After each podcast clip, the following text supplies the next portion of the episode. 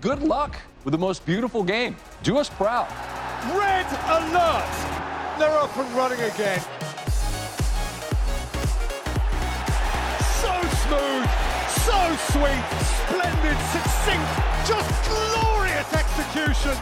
Guys, all I'm looking for is 60% effort or 1,000% of the time. How sharp was that? Sharp of mind and body. And that's why you see those beautiful tears. Look at his movements. The most dangerous man on the planet. Nobody picks him up. What a goal! Sensational! I swear you'll never see anything like this ever again. The world is left to wonder, wide-eyed, thrilled, bemused. How on earth did that happen?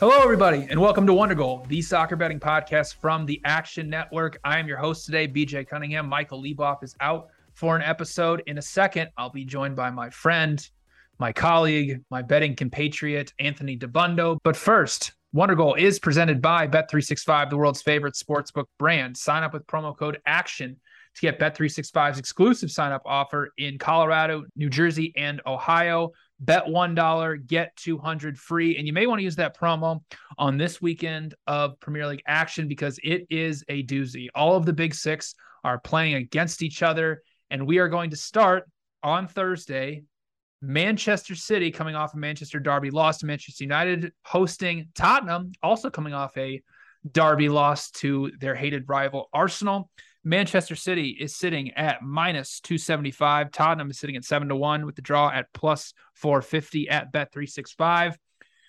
Anthony, this is a very, very interesting match here, especially on a Thursday. These teams will have a quick turnaround uh, to the weekend, but your beloved Tottenham, your, your third favorite team here in the Premier League, lost to Arsenal. Uh, do you think they have any chance here against Manchester City to potentially maybe cover a spread or win outright? Well, if you if you believe in the concept of bogey teams in the Premier League, uh, then yes, Tottenham has a chance. Uh, they have been City's bogey team. Ask any City fan, uh, and they'll tell you that. I have a friend who's a big City fan, and, and he was joking about how it doesn't matter how bad Tottenham may look in the North London derby. You can pencil in Son and Kane for for counterattacking goals, uh, and Spurs will produce you know two goals off 0.1 xg and win two 0 or whatever. Uh, but from a reality point of view, and, and, and from a matchup standpoint I actually do think Spurs defensively have a better chance in this matchup than you know past attempts of guarding and defending City. Uh, City only had five total shots against United. I thought that was really stunning. Uh, credit United. I mean, they did a stellar job disrupting City's buildup. I thought they played really well out of possession, uh, and they weren't allowing easy access into the penalty area from Manchester City.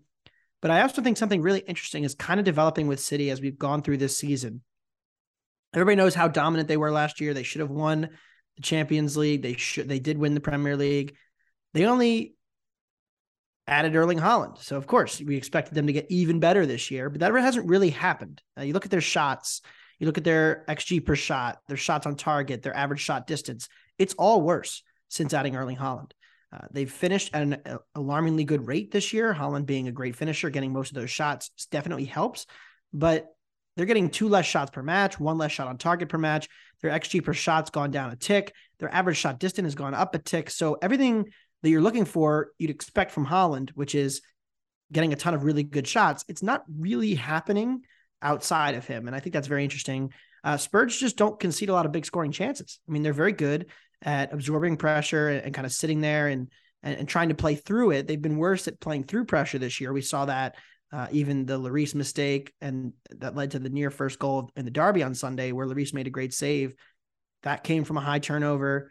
Uh, the goal itself, you know, the first goal was a bit fluky, but the second goal comes from a high turnover as well. So, like a lot of mistakes, but City's not pressing as much this year either. I mean, they're they're allowing opponents to complete more passes.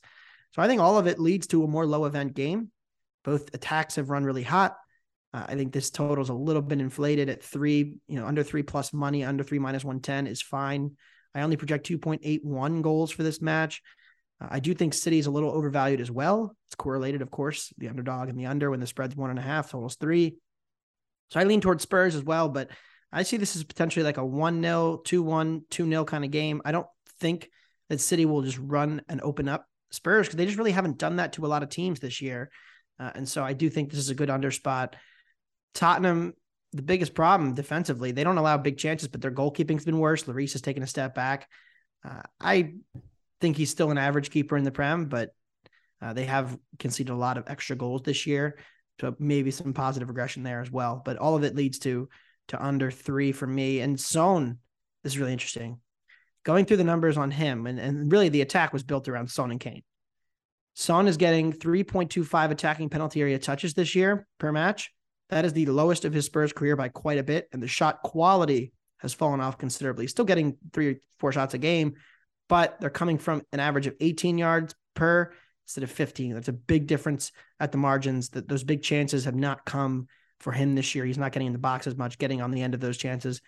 So I think there's just a general breakdown for the Spurs attack, and and you know you're going to see that in this match as well. Yeah, I actually really do like Tottenham in this match, plus one and a half and minus one ten. The thing that really struck me for City, a couple of things, is one, they were very poor in the final third against United. Like they were able to get the ball there, but their passing just wasn't that great. I mean, they did complete 10 passes into the penalty area, had 26 touches there, and field tilted United 75%. But like you already mentioned, they only get off five shots after all that. That is that's incredibly concerning, especially when the game script's going to be very similar because Tottenham is going to sit in a low block just like United did. And what City tried to do, which was kind of annoying throughout the entire match, if you're somebody like me who bet on City, is Pep was just adamant that they were going to play through the middle of the pitch. Like he, uh, they United stayed very, very compact, and they allowed City to play the ball into wide areas, and that's obviously where one of the goals came from. But the same thing can be said here that if if Tottenham's going to stay very compact because out of possession they were like staying mainly in a five five four one against Arsenal and clogging up the middle of that pitch, forcing Arsenal to basically just make lateral passes around the box. It's troublesome that if City can only get off five shots against United, and like you already mentioned, their average shot distance is going up, they're not getting as many good, high quality looks. How are they going to actually break down this low block? Now, we could all look really stupid and they can put up six goals just like they did against United, but Tottenham is one of the best teams at defending their penalty area in the Premier League. Yes, they are seventh in expected goals allowed, but it's because they allow over 14 shots per 90. But Tottenham's average shot distance allowed is the best in the Premier League on average at 18.9 yards. So and like you already mentioned, they don't allow a lot of big scoring chances. So I think it's gonna be very, like I agree with you. I think it's gonna be very, very difficult for City to actually create those high quality chances. And the Spurs attack looked better against Arsenal. And I think what we saw is that they were a lot, they were much more direct. They weren't trying to play build up like they did against United when it looks like they couldn't string two passes together. They were throwing a lot of long balls up the pitch and putting pressure on the back line, which in this match with no Ruben Dias, no John Stones, it's probably going to be a good idea to attack Nathan Ake and Akanji. And the thing is, Spurs outshot Arsenal in the penalty area, 12 to 8. Like they created 1.6 expected goals. It was a lot better for Tottenham. And City against United, they did look vulnerable in transition with three or four uh, opportunities. And I mean, you can say what you will about the the offsides.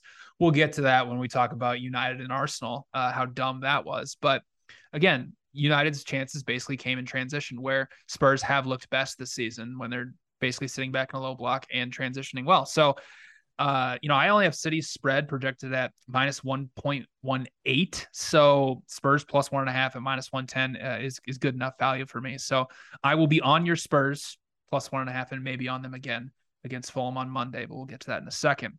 All right, let's move on to another big six matchup. My Super Bowl. Arsenal hosting Manchester United on Sunday at 12:30 p.m. Eastern Time.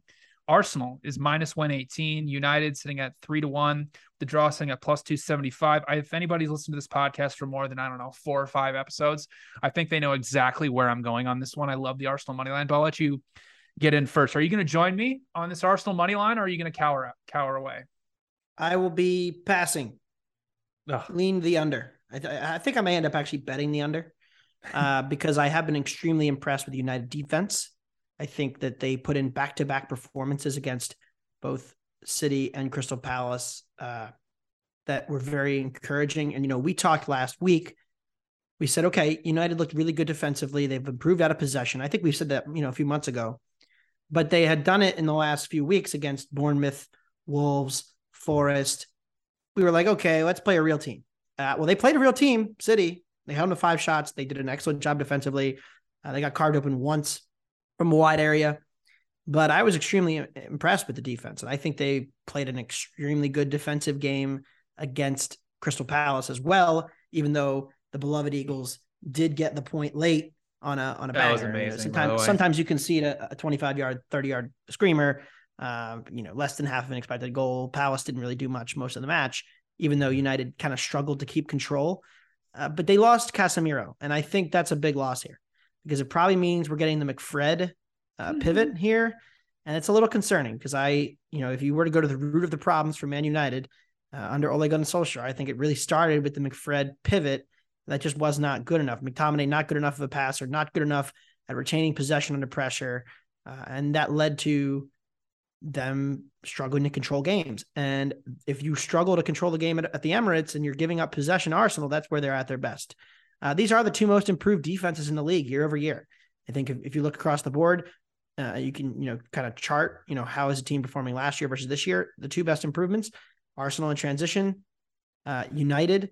Though I think does kind of get a, a a tactical reprieve here because they're so good at springing counters. I mean, we saw in the last meeting. Granted, it was at Old Trafford. Uh, Arsenal was probably the most exposed they've been all year in transition defense, and it was losing the ball middle of the pitch. Uh, Fernandes, Eriksen pinging the balls over the top to the Rashfords uh, of the world and getting in behind. Uh, I think that's the one area where I think you know Arsenal could be potentially vulnerable here. Uh, but I think both attacks are a little bit overvalued, and I've been saying this for weeks. Uh, the two Arsenal, you know, getting the production they're getting out of you know these guys seems a little bit over their skis, and United, we saw it today. I mean, they didn't create anything in the second half. They had, you know, 0.15 XG in the in the 45 minutes, and they had one big chance off a corner in stoppage time. But they have struggled. And I I do wonder, you know, like a front three of Weghorst, Rashford, and Antony. I don't think there's enough shots in that to, you know, be a, a consistently good attack against an Arsenal defense like this. So I lean to the under pretty strongly. I'm just a little worried, like, what does it look like without Casemiro? Uh, because I think that it's kind of interesting. Like United, for as well as they played against City, didn't create anything either until the offside goal. So, like we we we should pump the brakes on Exactly. United's attack here. That's a wonderful point, Anthony, because if that gets called off sides and suddenly the match is still one nothing, do you think United gets that wonderful spring springing counterattack, or do you think City plays a little more conservative? But to your point about Casemiro and how big he is for United, I went and did the on-off splits for them defensively, with and without Casemiro, because essentially when he started starting fully in the Manchester United lineup, he obviously came off the bench for a while, you know, against Liverpool and, and up until essentially the Manchester the first Manchester derby. He started his first match against Everton. Since that point, uh, which is on October 9th, since that point, United is only allowing 0.8 expected goals per 90 minutes. So basically, when we talk about how good United's been since they, they had that horrible match against City, well, it's, it's basically because they, like you already mentioned, they don't have to go to McFred anymore. They have Casemiro, who is an unbelievable defensive midfielder, and they can play a double pivot with him at Eriksen and allow Eriksen to go forward. Before Casemiro, before he started starting regularly for United, they were allowing 1.58 expected goals per 90 minutes. And I understand that they went through a rough stretch to begin the season, but that's how much he actually means for their midfield. And I think it's going to be very, very difficult for them to stop Arsenal because, like I already mentioned, they did a great job clogging up the middle of the pitch against City.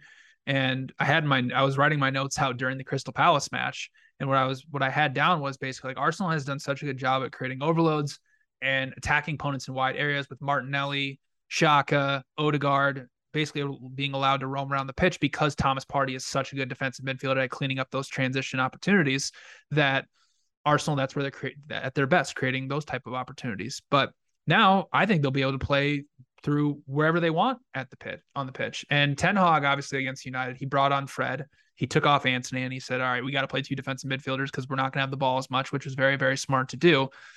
If we see McFred again, I think Arsenal is going to pummel them. And you mentioned the last meeting.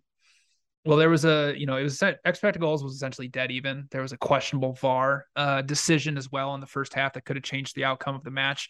But a big thing for Arsenal in that match is they didn't have Thomas Partey, who, like I already mentioned, is one of the best defensive midfielders in transition and is really the main reason why Arsenal is the best defensive team in transition, allowing the second fewest progressive passes and dribbles per 90 minutes, and also allowing the fifth lowest uh, build up completion percentage. And let's be honest, United's success this season against the Big Six, all of it's come at Old Trafford because they've beaten Liverpool, Tottenham, City, and Arsenal all at home, and they've only played two big six sides away from home, where they got pasted by City six three, and then they needed a stoppage time goal to beat a Chelsea team that was starting to have all of their problems. Arsenal is one of the best home teams in the Premier League. They're a plus eleven point seven expected goal differential in eight matches, and Arsenal is going to have the rest advantage with City, or excuse me, with United playing on Wednesday against Crystal Palace. So I think the price is is a tad short here on Arsenal. Uh, you know, I grabbed them once uh, Casemiro got the yellow card. I said, all right, I'm, I'm I'm in now. They've jumped up at most books around minus 115, minus 120. Um, but I still do like them at that price because I do project them at, at minus 148. And just for all of you think I'm so biased out there, 538 has Arsenal at 54% as well. So they are showing a tad bit of value on them as well. So I love my Gunners. I'll minus 115 on the money line to beat Manchester United. Yeah, I've got Arsenal minus 127. So, yeah. Uh, yeah, maybe a tiny bit of value, but again, same thing. Uh, I'm not running to the window. This is kind of similar to the Newcastle match for me. I think we're kind of, uh, you know, two ascending teams where I'm not really looking to bet on either. You know, Arsenal had a, a good performance against Tottenham, aided by Lloris's error. Uh, I really didn't like how they played the second half. You know, you're up two goals, but when Arsenal doesn't have the possession, they're so bad. I mean, there was there was a lot of last ditch miracle defending and Ramsdale backpacking that got them that result. And, and thankfully it saved my under. Uh, but uh, yeah, I mean, it was just not that encouraging. Uh, but like you said, United having Casemiro, a huge loss. Uh, if I bet anything here, it will be the under. Uh, but I, I don't really like a side. I do like All a right. side in the next match. Let's move on to that match. Saturday morning, 7:30 a.m. Eastern Time. Liverpool hosting Chelsea. Liverpool's minus 118. Chelsea sitting at plus 320 with the draw at plus 275. Uh, two big six clubs that are having a lot of problems. You know what I was thinking about when I was doing I was doing the prep for this? I was like, remember last January when these two were meeting? Uh, it was over the right at the end of the Christmas break. You know, both were kind of competing for the title and, and the build up and how big that match was. And now we're here where we're like, I, I, I don't know. I'm in the position where I'm like, I don't want to bet either of these teams right now, but you seem to love a side in this match. I do like Chelsea, and I'll be betting Chelsea, and I have bet Chelsea. If you follow me in the app, uh, then you know I took the Blues plus a half. Look, both these midfields are broken. I'm not going to deny that. Uh, Chelsea did show signs of life, though. They had two back to back encouraging performances. I know they lost to Fulham, but you look, look at the shots in that match. They created 13 shots in the first half. Uh, one expected goals pretty comfortably, a fluke red card. They lose the match 2 1, but I thought they played really well. I actually upgraded Chelsea after that loss to Fulham, which is kind of funny to say. Uh, but Chelsea got bumped. And then they played a pretty encouraging match against, you know, Palace, uh, where, you know, they had two or three good chances. I felt a little fortunate to push my Palace plus one in that match. Uh, the defense looked improved. I think that there are like the tiniest of signs of maybe turning a corner here and being a, an above average team again. Liverpool's trending the opposite direction, 100%. I mean, look, they played FA Cup match against Wolves on Tuesday. Uh, it flew under the radar because you know it's the FA Cup replay, like nobody cares. But they went to they went to Wolves. They lost the XG 1.4 to 0.2. They scored early. Elliott, nice goal, uh, but they were really really bad again. They got pummeled by Brighton, and this is like a weird spot for for for them too. I mean, they're in a, a crisis period where they're not getting any of their guys back except maybe Nunez. But even Nunez coming back doesn't fix the fact that Van Dijk is out and the midfield is just kind of, I think, done. Like I, I'm mm-hmm. getting to the point now after watching the Brighton match where you're seeing Liverpool do everything they tried to do for years successfully, and none of it is working. And I think that's a major problem against Chelsea, who, despite their problems, like has what I think will be an improving defense going forward. I think that's what we're going to see with Chelsea. Um, so plus a half here. I think these two teams are both a mess. I'm going to take the draw protection and, and, take the the half a goal. I actually project this number right around the same, but given the trend lines, I'm going to take Chelsea. Yeah, I like uh, over three goals at plus 115. You know, you mentioned the dismantling by Brighton. What was interesting about what Klopp tried to do and why he's like, I, it was my fault. It completely backfired he tried to stay so so narrow with Liverpool's pressing because Brighton loves to build out of the back. They love to use their center backs to be the ones that build through the middle of the pitch. It's why they've dismantled so many teams. He was so so worried about that that he pushed Thiago all the way up the pitch to essentially press the Brighton center backs and try to and, and try to keep the team shape. And Brighton just would play two passes right through them out to Mitoma. and then it's Mitoma versus Alexander Arnold, and they just did that over and over and over again, and it just completely dismantled them. Now Chelsea, they've had their issues in the final third, but they still do have the talent in the midfield and out wide. Probably won't see Mudryk in this one, but they definitely still, even with all the injuries, they still have enough talent there to exploit Liverpool in those areas. And uh, Liverpool's defense, I mean, it just it's it's just flat out horrible this year. And now without Van Dijk, we've talked about last episode, like maybe it's it's not the worst thing in the world that Van Dijk is out because Konate is such a great center back right now. But Liverpool is still 12th in non-penalty expected goals allowed. In fact, the last time that Liverpool held an opponent under one expected goal Premier League, can you name that time? I will say maybe Newcastle. Newcastle on August 31st. It's been 13 matches since they've held an opponent under one expected goal. And but the flip side of that is Liverpool's offense, like they're still creating a ton of chances. Like they're still around 1.8 expected goals per 90 minutes. Like Darwin Nunez will be back. He's obviously, you know, he's had his finishing issues, but he's still, you know, second highest XG per 90 striker in the Premier League right now, um, behind Haaland. So and Chelsea, on the other hand, like they're still bottom 10 in expected goals allowed. Like their defense still hasn't looked showed any signs of being the elite defense that we've saw under Tuchel or maybe uh, early on under Potter. So I have 3.5 goals projected for this match. You know, Liverpool's matches are averaging a little over 3.2 expected goals this season. So I am showing a little bit of value on on over three goals uh, at plus 115. All right. Well, one thing, you know, I think it goes in cycles. And I think, right. you know, we hit the bottom of the market on United after that Brighton Brentford you know situation. Ten Hag coming in was going to start to turn it around eventually. Uh, I think we've hit the bottom of the market on Chelsea here. I'm going to put my put my line in the sand and say that I think we've found the bottom on Chelsea and and that you know some of those closing numbers against Fulham and against Palace that you know they closed minus 120 at home against Palace. Uh, I think that's kind of the bottom here. I think we're getting toward the cycle on Liverpool where we reach the bottom, but I don't think we've gotten there yet. And the market has come down here. Uh, they were minus 140, 135. Look ahead down to minus 115 now. Uh, we're we're getting to the point where we're nearing the bottom, but again, I don't think it's come yet. Uh, they they'll probably get healthy before they hit the bottom bottom, but uh, I, I, think this is a good Chelsea spot.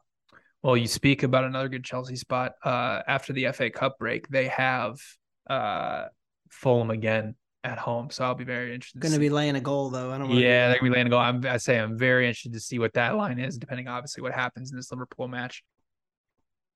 All right, let's move on to a relegation six pointer.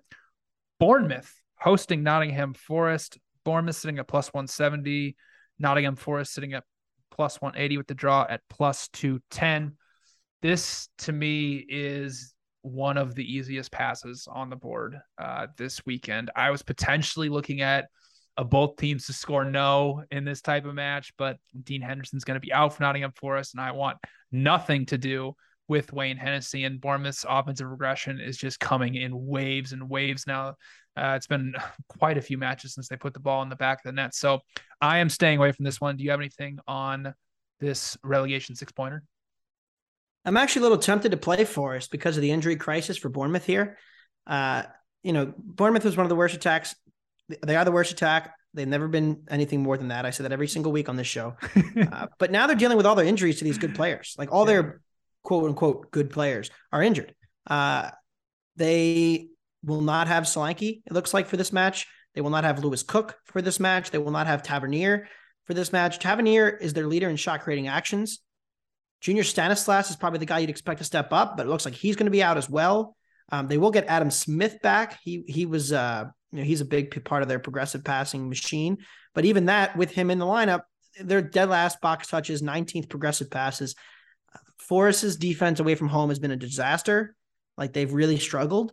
Um, I think Forest is a better team.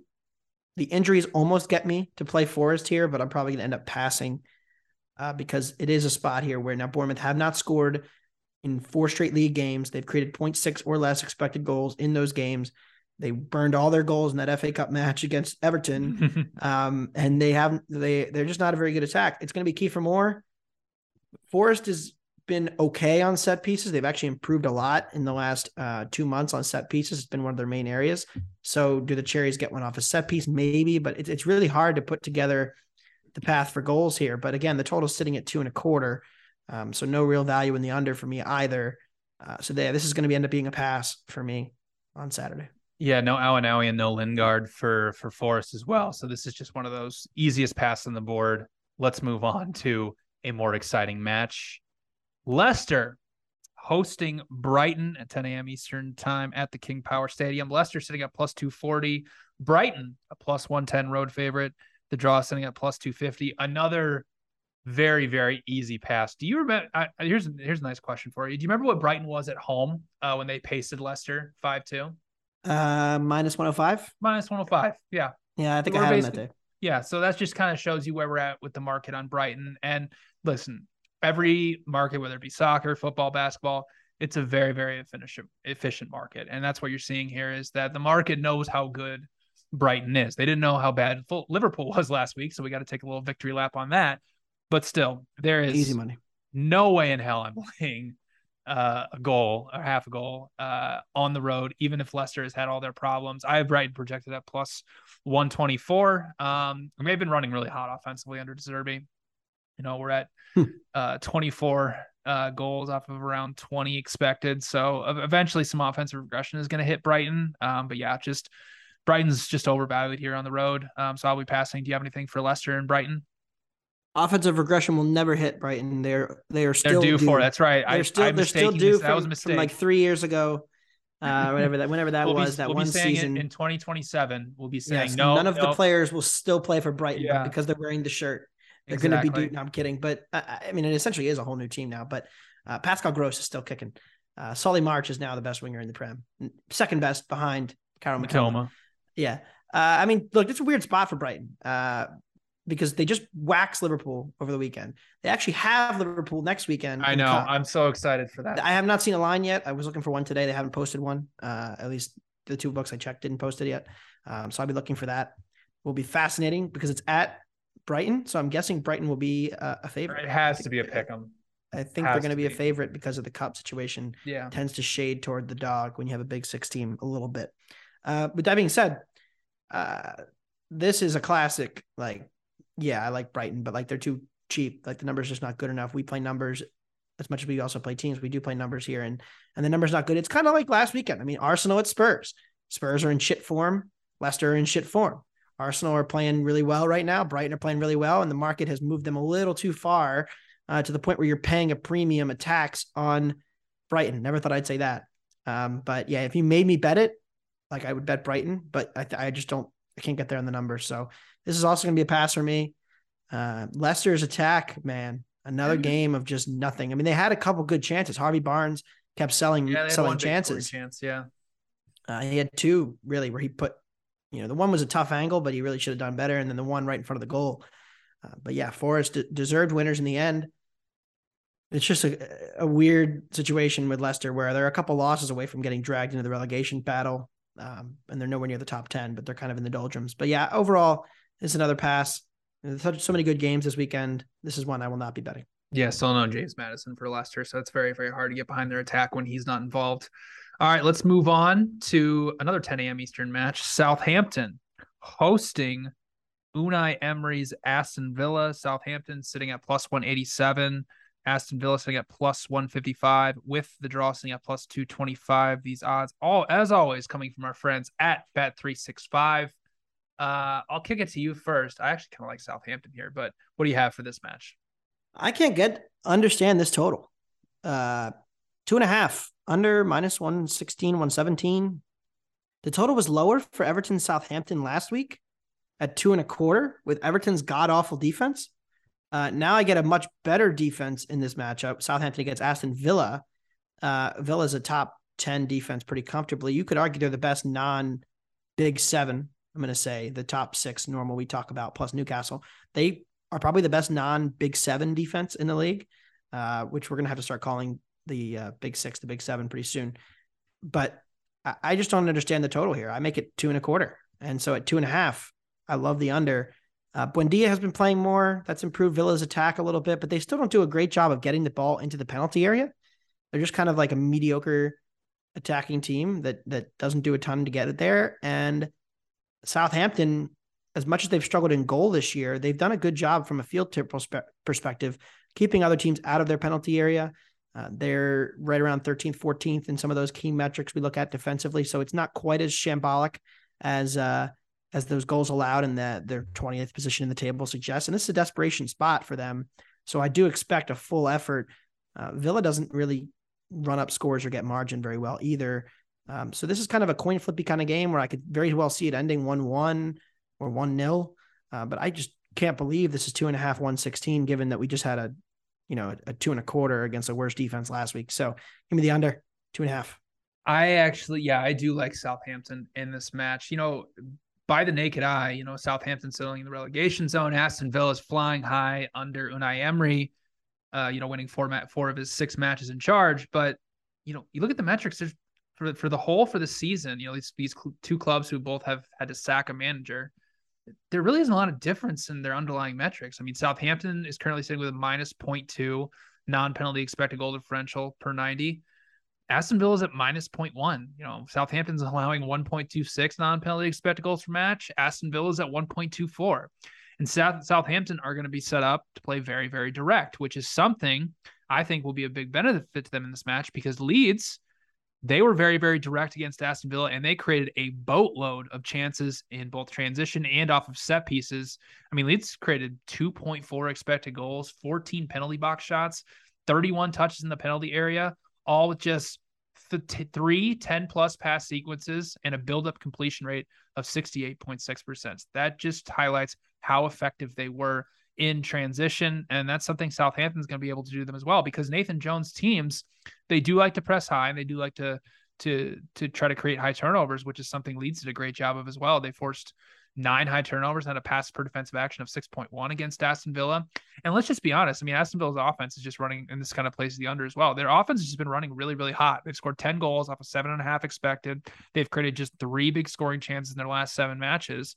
And this is just a really good all in spot, desperation spot here for Southampton, who has won three straight matches in all competitions, got a win against City in the EFL Cup, and then beat Crystal Palace on the road in the FA Cup.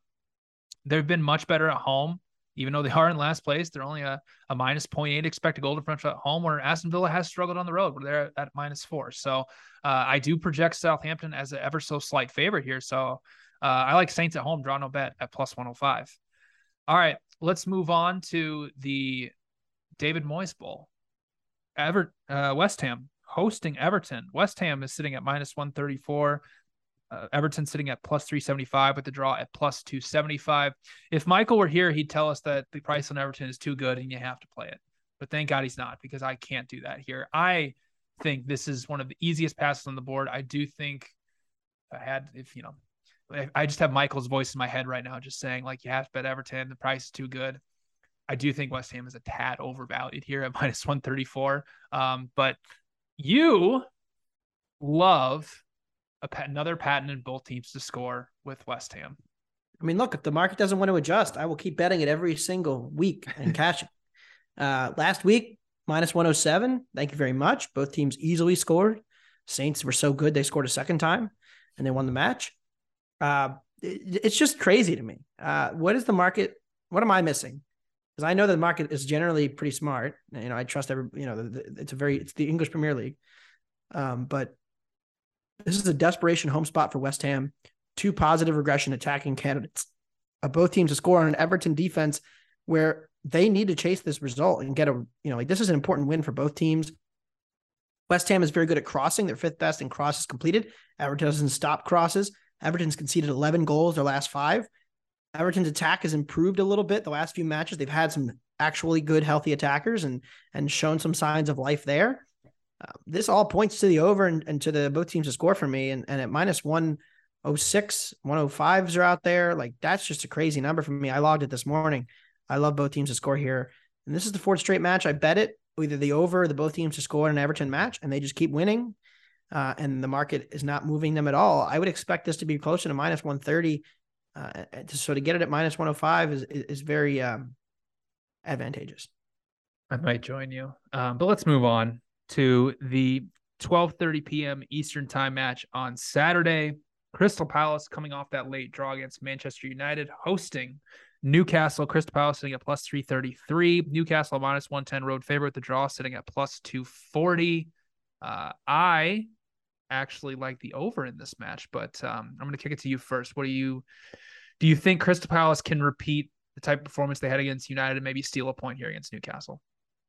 Yeah, I would lean toward the under. I think this is a pretty similar handicap to what we just saw today between Palace and United. Uh, Palace sat deep, absorbed pressure.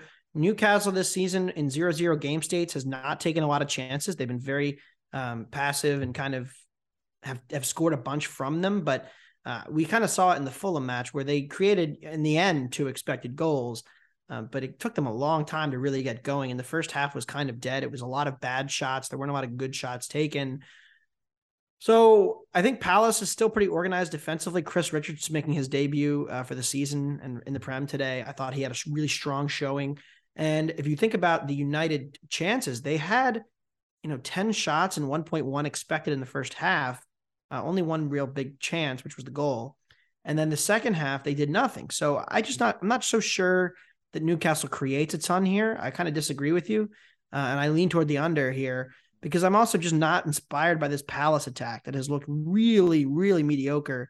Uh, not getting any striker production. Wilf Zaha's on the wrong side of 30 now, and his dribbling numbers have gone down. So I'm a little bit skeptical of this Palace attack creating much too. So I, I kind of lean strongly to the under here, and and it is juiced at you know minus 140. So you know, hence the reason I'm not betting it. Mm-hmm. But uh, I, I, do think it's a little bit cheap. Hence the reason a, why a little bit, I, yeah, I like this over. Uh, so, and it's it's something I've said on the podcast, you know, past couple weeks. It's just that Palace, when they have to play good competition, they have just been awful. Like today, they allowed over two expected goals to United. I understand. I'm going to push back on that. The, that i I'm I'm not sure about that FOTMOB number. I think that's wrong.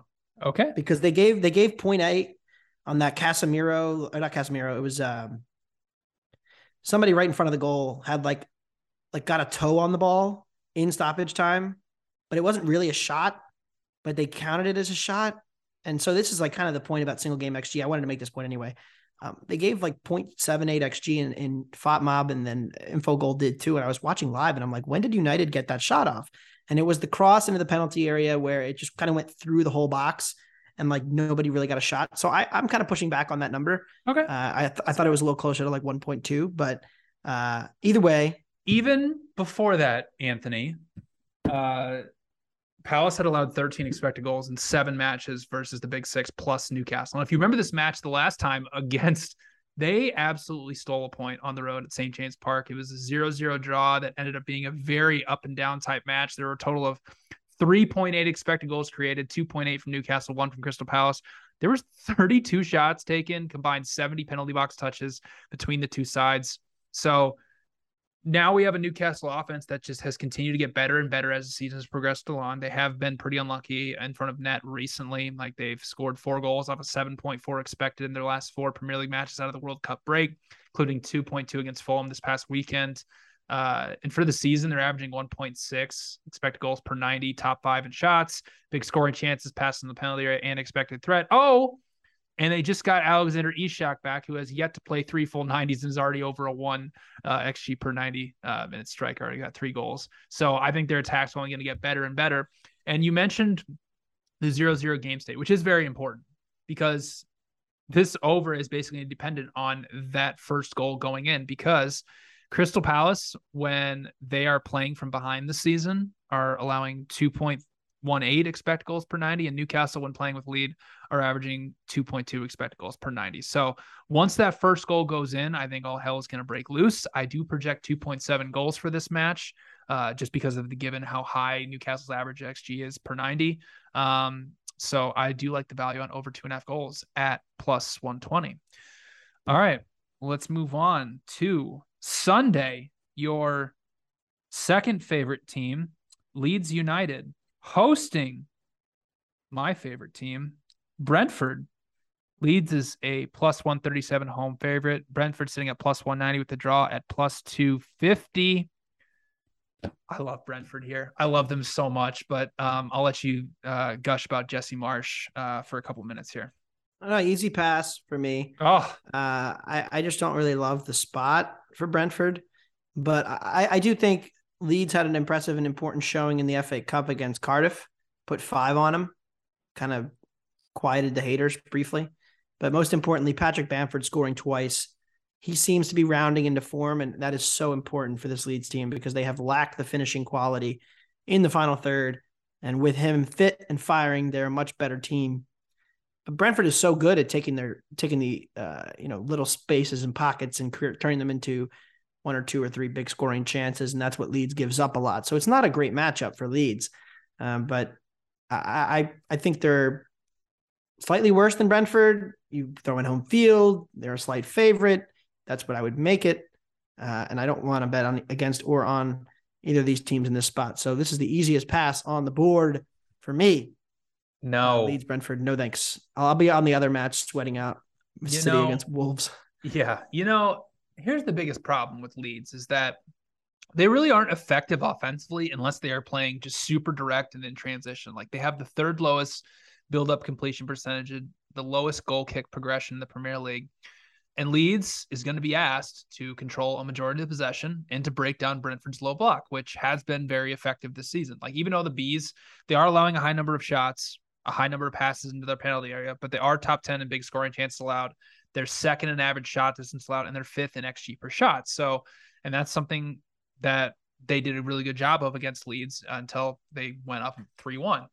And Leeds defense, it's just downright embarrassing under Jesse Marsch. I mean, they're they're at 1.54 non-penalty expected goals allowed per 90. They've conceded 15.9 expected goals in their last eight matches. They have conceded the seventh most big scoring chance in the Premier League. They're also a bottom 10 team at defending set pieces, which we all know is a major red flag if you're going to try and face Brentford. And the last time these two teams met, Brentford absolutely pasted Leeds. I don't care, Anthony, at the final, you'll say the final XG was 2.3 to 1.7, but 1.3 of that XG for Leeds came after Brentford was already up 3 1. The Bees have been on fire offensively out of the World Cup break, 6.7 expected goals in their last four Premier League matches. And, you know, I, I guess Ivan Toney's going to continue to play. I haven't seen anything uh, that says otherwise. So I'm going to assume that he's going to continue to be in Brentford's lineup. Uh, and like you already mentioned, Brentford does such a good job at creating big scoring chances, sixth most in the Premier League. Plus, Brentford will have a rest advantage with Leeds playing the FA Cup replay, like you already mentioned on Wednesday against Cardiff. So I like Brentford, draw no bet at plus 110. Uh, Leeds actually not that good at Elland Road, minus three expected goal differential in nine home matches. So I love, love, love the bees here. Obviously, have a managerial advantage with Thomas Frank over Jesse Marsch. So give me Brentford, no bet at plus 110. Let's move on to the other 10 a.m. or 9 a.m. Eastern match on Sunday. Manchester City hosting Wolves. Manchester City is a minus 550 home favorite. Wolves sitting at 11 to 1 with the draw at plus 700. We are both on the same side here. So why don't you tell the people why City unders are back? At the risk of being redundant, uh, I talked earlier about why I thought City's attack was a little bit inflated, and it's gone back to the beginning of the season when they were scoring goals for fun, but the underlying numbers weren't as good. Now they haven't been scoring goals for fun; they've kind of just been scoring a couple of goals. Uh, struggled against Everton, struggled against United. Uh, they did thrash Leeds, but we, you know, we talked stylistically about that matchup, and why we didn't love it necessarily. Although I did bet Leeds, so I guess I can't say that. But I just think that this is a little bit inflated as well. Wolves attack. I know I, I haven't bet a Wolves under since uh, Vietnam, but I do like it here uh, under three and a half, minus 135, 140. I think this should be three and a quarter, three even.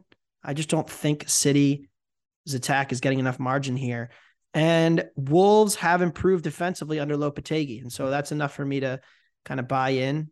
Uh, they've been better out of possession, I think, than they were under under Lage. Uh, and they're still like the attack is just. I thought it was kind of symbolic that the lights went out when when Adama Traore Yeah. tried to cross the ball in yesterday, because there was no way that was going to be a good cross anyway. So, uh, yeah, I, I like the under here. I don't want to be redundant and go into the whole city attack thing again, but I just think it's a little bit inflated, and so I'll, I'll bet the under again. if anybody out there, you know, has it uses FBref as much as I do, go pull up the shot charts from the Wolves West Ham match, it is just to a microcosm what Wolves attack is. Not under Bruno Lage, under Lopetegui, under whoever. They created 0.9 off of 17 shots. They did not register a shot with an XG rating over 0.1. 12 of their 17 shots came from outside the box, where they're taking 40% of their shots on the season. They have the obviously, like we've mentioned every single week, they have one of the longest average shot distances. They have the lowest XG per shot. They've created the fewest big scoring chances in the Premier League. In fact, they haven't failed to create over one expected goal in six of their last seven matches. And now they're supposed to create enough to score against the best defense in the Premier League. I, I don't see it at all. I mean, you mentioned the Wolves defense. It has gotten better. Like they're at 1.29 non-penalty expected goals allowed. They're at you know the top 10 in big scoring chance allowed. And like we already mentioned, you know, not sound redundant again, that the city's offense just really isn't at its best right now. They're coming in on short rest. Uh, they're gonna they're gonna slow down the pace. They're gonna stranglehold possession. Nothing really can take away from the last match where uh, Wolves Wolves got a red card in around the 35th minute. Um, obviously changed the complexity of that match. I only project 2.65 goals for this match. So yeah, I'm with you. I love under three and a half goals at minus 140. I like betting Wolves overs when the total's two and a quarter. You know, I bet bad Wolves. teams. I I, I don't text- like Wolves unders. I like Wolves unders when it's three and a half against good teams because they do a generally good job absorbing pressure. Yeah, I mean, I'm a little annoyed, and I know they created 1.4 expected goals, Anthony. But I was out doing some, you know, grocery shopping. You know, supposedly a big snowstorm was going to hit Iowa on Tuesday, and I was like, you know, I just need something while I'm while I'm out doing this grocery shopping. So I just pulled up. I was like, oh, Wolves and uh, Liverpool playing the FA Cup. I pulled up Wolves team total. It was sitting at plus 180. I was like, all right.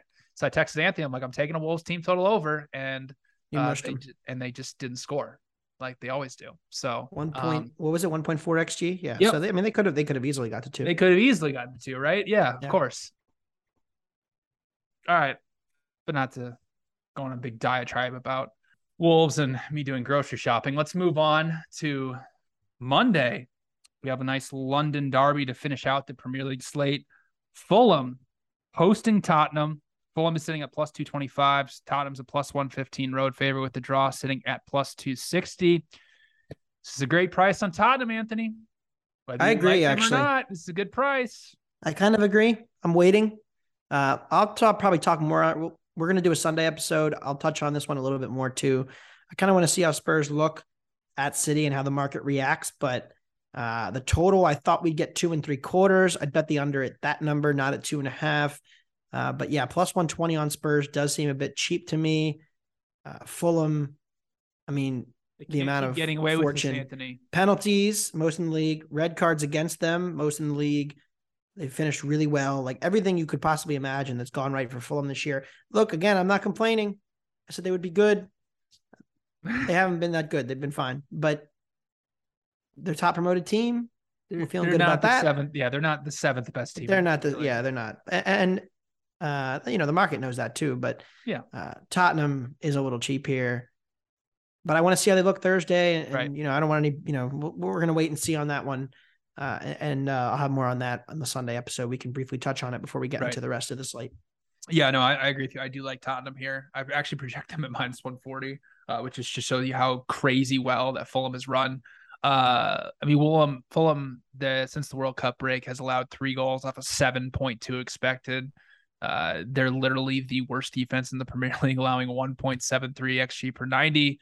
Uh, Tottenham, you know, obviously they're a very good set piece offense. Fulham, you know, allowed the fourth most expected goals off of set pieces. And the last time these two teams met at White Hart Lane, Fulham was incredibly fortunate to only lose by one goal. Tottenham took 23 shots, completed 18 passes into the penalty area, created three big scoring chances and 2.9 expected goals, which is their largest expected goal output in the Premier League this season. Uh, and here's the thing, Anthony, is that I understand that Fulham didn't have Mitrovic, which obviously plays a big part into their line, but Chelsea, they were sitting around what minus 110. You know, obviously they closed at, at a pretty you know significant plus number, but they were opening around minus 120, minus 110 against Fulham. Even Manchester United right for the World Cup break was minus 115 against Fulham. And but now we're saying that a fully healthy Tottenham that has Kulusevski, that has Richarlison, that has a full defense, that has a full midfield is plus 115. It's just way, way too cheap for me. So yeah, we'll touch a little, little more on Monday.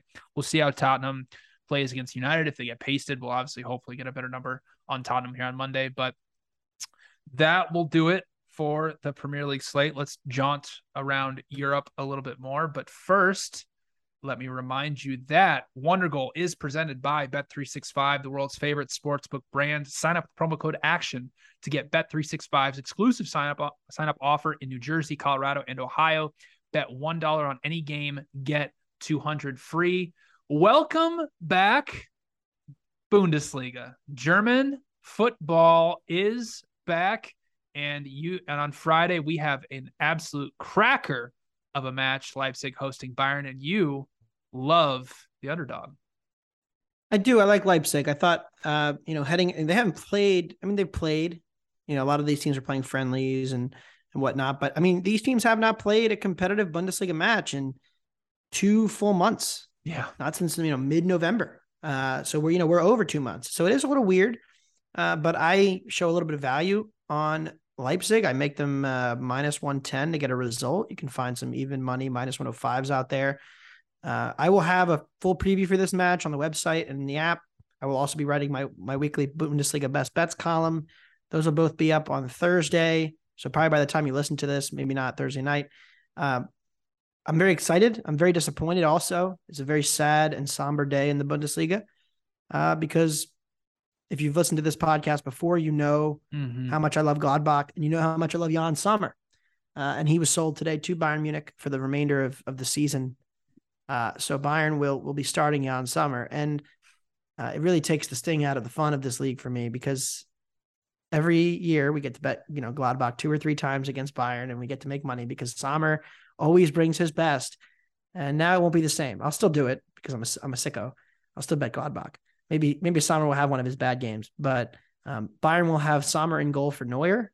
It's a little bit interesting. Sommer's not as good with his feet as Neuer, not as good of a sweeper. Shot stopping is pretty similar. Um, so it will be interesting to see how they react tactically because when they get into the bigger matches in the Champions League, could get interesting. Uh, Leipzig will press a little bit here too, so that could could could rattle the cages for the. I'm guessing it's not going to be Sommer for this; it'll be Ulreich, so it could be interesting there too but Leipzig have taken a real step forward and and are uh, the second best team clearly now by my numbers. So I like them plus a half. I like Freiburg. Draw no bet plus 105 on the road at Wolfsburg. I'm not really sure, sure that Wolfsburg should be a favorite here, even though they are at home. Uh, in case you've like like we already mentioned, it's been two basically two months since the Bundesliga uh, last played. Freiburg's in second place in the Bundesliga. Uh, they do only have a plus 4.1 expected goal differential, but Wolfsburg is a big time negative regression team heading in the second half of the season. They're a plus four actual goal differential with a minus five expected goal differential. And Freiburg has they've been a good offensive team. Like they're sixth in shots per 90. They've created the third third most big scoring chances. They're a top five XG per set piece team, which is you know been a staple of their team for many years now, which is huge against Wolf Wolfsburg, who is a bottom five team at defending set pieces. And quite frankly, the Wolfsburg, Wolfsburg defense has been quite poor overall. I mean, they're allowing over one and a half expected goals per 90. They're bottom five in expected threat and big scoring chances allowed. And the flip side of that, Wolfsburg is an offense that just really, really struggles to turn final third possession into any type of high quality chance. I mean, they're eighth in passes in the penalty area. They're sixth in expected threats, sixth in passes and progressive progressive passes and dribbles per 90 minutes but they're turning that into 1.1 non-penalty expected goals per 90. They have the second fewest touches in the penalty area, the the fourth fewest big scoring chances, and on top of that, I don't think he's going to win the Golden Boot. Anthony Lucas Lukas Nmecha is uh, who's averaging the second highest XG per 90 on the, for the club is out for this match. So uh, I really don't think Freiburg should be an underdog. I project them as a slight favorite, so I like them draw no bet at plus 105. All right, let's move over down south to Italy and Serie A. What's your favorite pick in Italy this weekend? You know, it's not great betting practice to bet on a team that just scored eight and to bet against a team that just conceded five. But we're, but we're going to um, do it, both of us. But I'm going to do it. Yeah, I already ways. did it. I already bet it anyway, so I guess I have to. Uh, Atalanta plus a half against Juventus. Uh, incredible bet regret. Maybe the biggest of the entire season. I cursed myself every single time Napoli yep. scored and just pummeled Juventus yep. into next month. Uh, that was so much fun though because I yeah. hate Juventus. Uh, I cringed every time they scored. I, you know, I was just like, oh my god, I can't believe I didn't do this. Uh, but the decline in attacking quality has definitely hurt Atalanta's numbers. Like they're not quite as good in the actual penalty area. Zapata and Muriel and Ilicic, the, the golden days and the glory days are over. But they've really refreshed the squad really well, and the progression machine has continued. The ball progression machine, second passes, fifth touches in the area, fourth progressive passes. Like they're very good at moving the ball into the area and, and threatening even the best defenses in this league. And Juventus still has regression coming, even after conceding five. So I like these teams even. Throw in some home field. Uh, excuse me, I make Atalanta better. Throw in home field. It gets me about even. So I'm going to take the plus a half here on La Dea. I'm going to take, and th- again, this is really bad betting practices taking a team that just scored five going up against a team that just conceded eight. But I like Napoli's team total over two and a half against Salernitana at plus 120. Uh, I mean, the the def- the Salernitana defense just completely cratered over the weekend. Like maybe maybe Memo, maybe Ochoa isn't the greatest goalkeeper in, in the entire world. Um, They'll be fine. they'll be fine. They'll be fine, right? Because Salernitana is the worst team in Serie A, but they're somehow going to survive relegation yet again. We're Damn 18 right. matches into the season. They've conceded 34.8 expected goals in five matches against the Big Seven in Italy. They've allowed oh, they're allowing two expected goals per match. Last five matches, they've conceded 13 expected goals, and now they're supposed to slow down. One of honestly one of the best offenses in Europe this season. I mean, Napoli's averaging over two expected goals per 90 minutes. They're number one in pretty much every single offensive metric in Italy, and Salernitana one of the worst pressing teams, allows the highest opponent buildup percentage. They have the fewest high turnovers. They're going to provide no resistance. They can't defend their penalty area. And Napoli, once they get a lead, they love to pour it on. Like you saw it against Juventus. They're averaging 2.05 expected goals per 90 minutes when playing with a lead this season. Salernitana, when playing from behind, I couldn't believe when I, I saw this number. 2.92 expected goals per 90 when playing from behind. So I project Napoli at 2.7 goals. So I like the value on their team total over over two and a half at plus 120. This is terrible bet practice betting practice, but I really have a deep disdain and hatred for the Salernitana team. So uh, any chance I can to to fade them, I'm going to do it. All right, let's move on to Spain. We'll we'll save my wonderful high price both teams to score no uh, for for a second. What's your favorite bet in Spain? Bilbao plus 110, 115, draw no bet at home against Real Madrid. I make this a true coin flip. So I have it at even money both ways. It's kind of fun. That rarely Yeah. happens. Uh, but so I'll take the plus 115 on a bet that I think is 50 50 to win. Uh, this is a top five defense in Europe. 4.6 expected goals allowed in nine home matches. They're awesome. Real on the on the other hand, away from home has been really bad defensively, conceding over one xG per match. Bilbao's played up in competition a few times. They dominated Villarreal at home, Atleti at home, very encouraging. They they were a little bit worse than Barca away, which is you know relative to market expectations, right around what you'd expect. Uh, and so I think Bilbao is just perennially undervalued in the last year and a half has been the case since they've taken a step forward in their underlyings. But this is a good spot to fade Real Madrid again. Uh, I think that uh, this is a you know it's like a weird spot for Madrid coming off of a, a pasting last weekend in the Super Cup, Spanish Super Cup against Barca. It was a great that was a great Barca spot. I think this is another great fade spot against Bilbao. I love, you know, I don't think there's going to be any better way to spend your Friday afternoon on the island of Mallorca. Both teams to score no against Celta Vigo at my at a wonderfully high price of minus 140. No better way to kick your kick your weekend off. Again, these are two uh, top eight defensive teams in La Liga, and we have a very, very low total sitting at two with the over sitting at even money. Mallorca matches this season. I think this is the most low event I've ever seen uh, a team, especially in Spain. 1.61 non penalty expected goals total between the two teams in Mallorca matches this season. Both teams in their matches have created over one expected goal just twice, and both teams score no hit in their last five matches. Mallorca does an unbelievable job at defending in and around their penalty area because they're basically providing no resistance for teams getting forward against them. Like they're 17th in progressive passes and dribbles allowed. They're second in uh, opponent buildup percentage allowed, or second highest opponent buildup percentage allowed, 18th in passes per defensive action.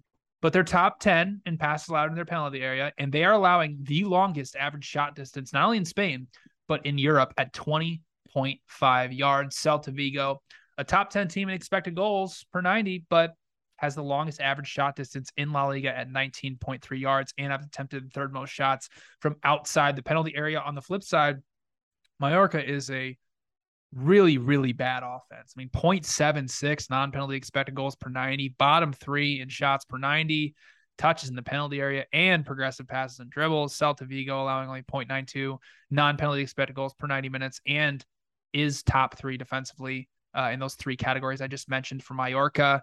I have both teams to score no, projected at minus 214. So I love value on minus 140. All right, let's move on. We're not going to do an underdog because uh, it just wouldn't feel right uh, not having Michael here, not having the three of us. But Mr. Underdog himself is Mr. out. Underdog so himself is out, and we can't, we just can't do it without him. But me and Anthony thought we gotta, we gotta bring one underdog for the people to get them through the weekend, and we landed on. We're gonna go to the championship. West, West Brom, Brom. plus just pull 80. up the XG table, just sort the XG table, I mean, the, the, the and you know why we're on West Brom. The championship. I mean, they've had a historic run. Yeah, I mean, variant. They finally fired uh, Sam, and, and it's it's turned around for them since a little bit. Like they're finally picking it up. But yeah, Burnley has run ridiculously hot. Even though I love them under Kompany, uh, I love West Brom. So Burnley has a plus twenty eight actual goal differential they have a plus 7.7 expected goal differential.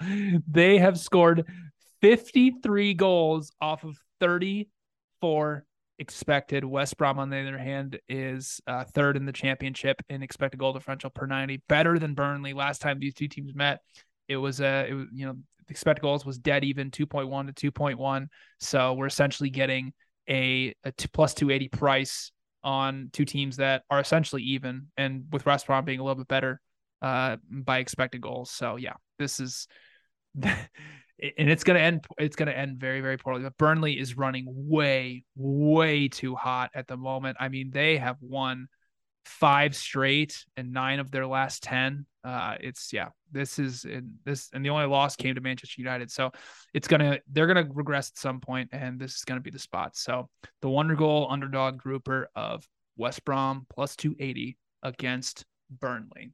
All right, let's finish things out with our best bets in the Premier League. Anthony, what's your best bet in England this weekend? I've been talking for the last probably month or so about this Everton defense and just how bad it is. They have some of the worst underlying numbers in the league.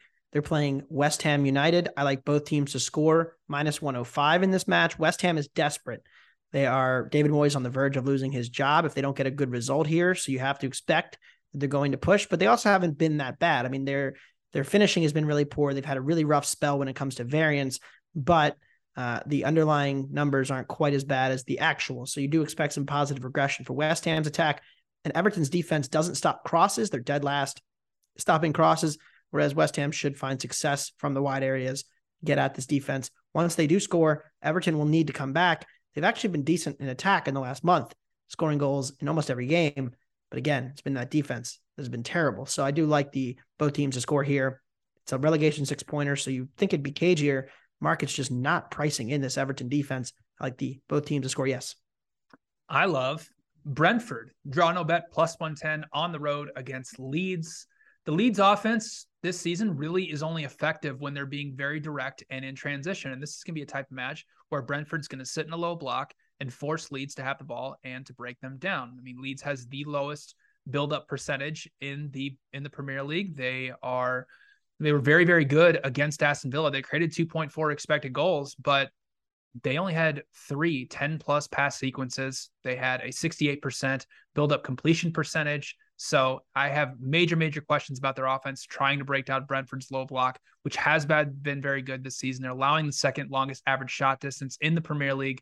The flip side of it is Leeds defense has been just downright embarrassing under Jesse Marsch. They're allowing 1.54 non-penalty expected goals per 90 minutes. They've allowed 15.9 expected goals in their last nine matches, and they had they're allowing the seventh most big scoring chances in the Premier League. And when these two met the last time, Brentford absolutely pasted them at the Brentford Community Stadium. They created 2.3 expected goals. Leeds did nothing in the entire first half. And then they created 1.3 expected goals after Brentford was already up 3 1. This is also a good advantage rest spot here for Brentford with Leeds playing on Wednesday against Cardiff in the FA Cup. And Leeds just really hasn't been that good at home at Elland Road, where they have a minus three expected goal differential, while Brentford doesn't have the drastic home and road splits like they did last season in the Premier League. So I love the bees. Draw no bet at plus 110. All right, that'll do it for this episode of Wonder Goal. Thank you all for listening. We will Michael Leboff will be back in the host chair on Monday. We also have an interview with Eric Wynalda talking a little Premier League and things with the United States men's national team. So good luck with everybody with your soccer wagers, and we'll see you on Monday.